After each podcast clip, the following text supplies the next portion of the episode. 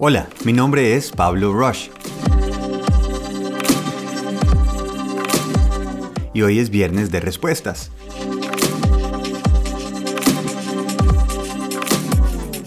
Mi meta del año pasado era empezar con un cuadernito de unas cosas que quería hacer, que tengo hace mucho tiempo pensadas. Y se acabó el año 21 y no lo he hecho. ¿Cómo logro quitarme ese tapón que tengo? Que cada vez que voy a empezar a hacerlo digo, ah, pero es que me falta eso y entonces me pego es a la excusa y no lo hago y no lo hago y estoy desesperada porque, claro, uno no lo suelta porque toca hacerlo, pero tampoco lo hago.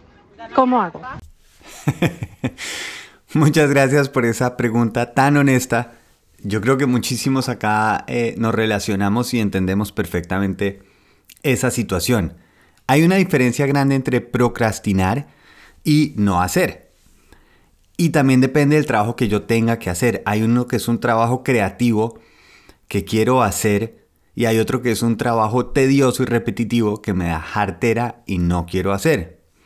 Entonces, para el primer punto, si es un trabajo creativo, ¿qué es lo que sucede? No es que tengamos pereza de hacerlo, es que tenemos temor de hacer un mal trabajo. Nos da miedo sentarnos a hacer algo que después no sea lo que teníamos en mente que esté por debajo de lo que estábamos esperando. Y les voy a dar una noticia, seguramente así va a ser. Los primeros trabajos que hacemos no son los mejores, pero los primeros trabajos me llevan a mis mejores trabajos. Hay que bajar las expectativas, no hay que estar esperando que ese primer trabajo que estoy haciendo va a ser lo mejor. Esa primera llamada que haga, ese primer dibujo que haga, esa primera idea seguramente no va a ser la mejor. Es como un atleta, calienta, simplemente me siento y bajo las expectativas de lo que quiero hacer. Si ese trabajo creativo es simplemente empiezo a dibujar un círculo, empiezo a escribir unas frases, empiezo a botar algunas ideas de negocio para que la cabeza y el cuerpo empiecen a trabajar. Isaac Asimov, que escribió más de 200 libros, le preguntaban cómo era posible que lo pudiera hacer. Y él decía, simplemente yo me sentaba a las 6 de la mañana hasta las 12 del día y escribía. Aceptemos y agradezcamos que ese primer trabajo no es el que va a ver todo el mundo, es el que estamos probando, es el que estamos ensayando. Ayer justo oía una entrevista a Jerry Seinfeld, uno de los comediantes más exitosos de la historia, y aún teniendo millones y millones de dólares, le gusta seguir echando chistes. Ese es su premio y lo que hace es escribe un chiste y se va a algún lugar de stand-up comedy en Nueva York, pide permiso, echa el chiste, lo prueba a ver si funciona o no. Cuando ha probado un chiste 50 veces y empieza a funcionar, ese lo incluye en una rutina. Lo que pasa es que nos imaginamos que los genios todo lo que hacen es perfecto, sensacional y delicioso, y no es así. Los genios es porque lo hacen y repiten y ensayan hasta que algo sale que vale la pena. Mi recomendación, en vez de sentarse a hacer algo magnífico, simplemente sentarse a hacer algo. Imagínense, por ejemplo, que quieren aprender a dibujar.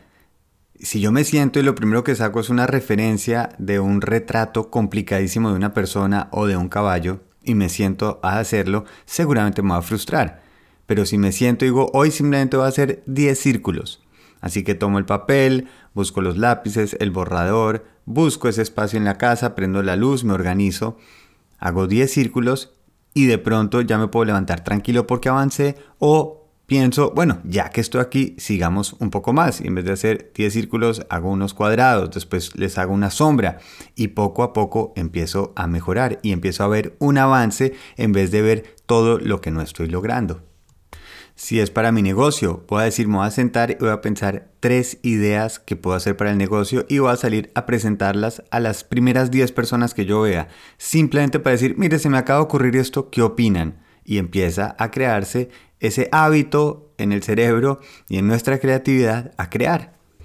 Ahora, si tenemos que hacer algo tedioso, porque es repetitivo o porque es algo que no nos gusta, que a todos nos va a pasar, sobre todo cuando estamos emprendiendo o creando algo, no siempre estamos haciendo lo que nos gusta. Es más, va a tocar muchas veces hacerlo. Lo primero que es esencial es el famoso to-do list, esa lista de qué haceres, de deberes, para que podamos ver qué falta, qué nos toca hacer. Hay unos que son más difíciles que otros. Empecemos poniéndole ese orden, cuáles son más difíciles y cuáles son más fáciles. Luego lo que hacemos es le damos un tiempo.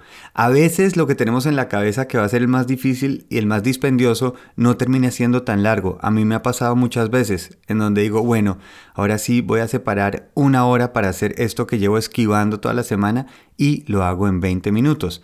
Porque en la cabeza, al sentir lo que va a ser tedioso porque es repetitivo y no me gusta hacer cosas repetitivas, siento que es más largo. Cuando le pongo un tiempo, me enfoco, dejo el celular, dejo distracciones para que no pueda la cabeza estar como un niño chiquito buscando con qué juega y le digo vamos a estar concentrados 20 minutos. También otra sugerencia, empezar por la mañana, en ese momento que de pronto no estamos tan activos todavía creativamente, salir con lo más difícil para que no tengamos eso rondando atrás. Siguiente tip o sugerencia, poner algo de esa lista que toca hacerlo hoy sí o sí. Lo ponemos como esto de la lista lo voy a hacer hoy. ¿Y saben cuándo uno se cura? El día que uno se va a la cama y dice, uy, no lo hice y uno se levanta y lo hace. Es la última vez que el cerebro hace el chistecito de hacerse loco. Pero toca algún día levantarse la cama a hacer esa vueltica, a terminar eso de la lista. Tercer tip para esas rutinas tediosas esa lista tiene que estar visible, tiene que estar en un lugar donde otras personas lo puedan ver. Porque es muy fácil cuando nadie está viendo lo que me toca hacer, lo que estoy dejando de hacer. Por eso a mí me cae gordo la gente que en el cumpleaños no cuenta el deseo. Porque por un lado ni está permitiendo que le ayuden y segundo está esquivando la responsabilidad de lo que quiere. Esa lista tiene que estar visible. Incluso si uno vive solo, póngalo en Instagram, póngalo en algún lugar donde diga a la gente, esto es lo que voy a hacer esta semana, para que haya gente que esté diciendo, bueno, ¿y cómo vamos? Y el premio que tenemos es, además de si salimos de cosas de esa lista, la delicia absoluta que es tachar algo de la lista. Cuando vemos cómo esa lista empieza a perder poder porque estamos logrando y terminando. El último antes de la ñapa. Yo funciono muy bien bajo presión. No sé si fue por los años de trabajar en publicidad, pero me funciona mucho. Por eso lo que hago es que me comprometo con alguien a entregar eso, eso que le estoy haciendo el quite. Incluso a veces lo vuelvo o una presentación o lo vuelvo parte de un trabajo que tengo que entregar y así no hay forma. Tengo que hacerlo. Es un poco cuando me va a botar a una piscina y está fría, entonces le digo a mi hija que hagamos un concurso de bola de cañón o el que salte más lejos como para embolatar el cerebro y no esté pensando en el frío de la piscina, sino en quedar bien con mi hija. Eso es, esos son los tips que a mí me han servido. Bueno, y una ñapa, algo que también puede funcionar, ponerle un premiecito a cada tachada de esa lista. No tiene que ser algo costoso o dispendioso, pero por ejemplo decir, si logro esto, me tomo un café. Si logro esto, voy a descansar 10 minutos. Si logro esto, voy a charlar con una persona, para que también haya una recompensa en lograrlo, si no es suficiente el tacharlo de la lista. Sea lo que sea, hay que desperfeccionarse. No tratemos de hacer todo perfecto porque si estamos esperando a que todo se solucione, a que todo tengamos las piezas, pues no va a suceder. Por eso no hay frase más peligrosa que lo haré mañana. Que tengan un fin de semana productivo, delicioso y exquisito. Si alguna de estas ideas les funcionó, porfa, nos dejan saber. Estamos en Instagram en Quiero mi Rush. También si tienen alguna pregunta, simplemente entran a Quiero mi Rush en Instagram y nos la envían. Aquí nos ponemos dichosos, nos encanta poder solucionar problemas juntos. Feliz día, feliz fin de semana.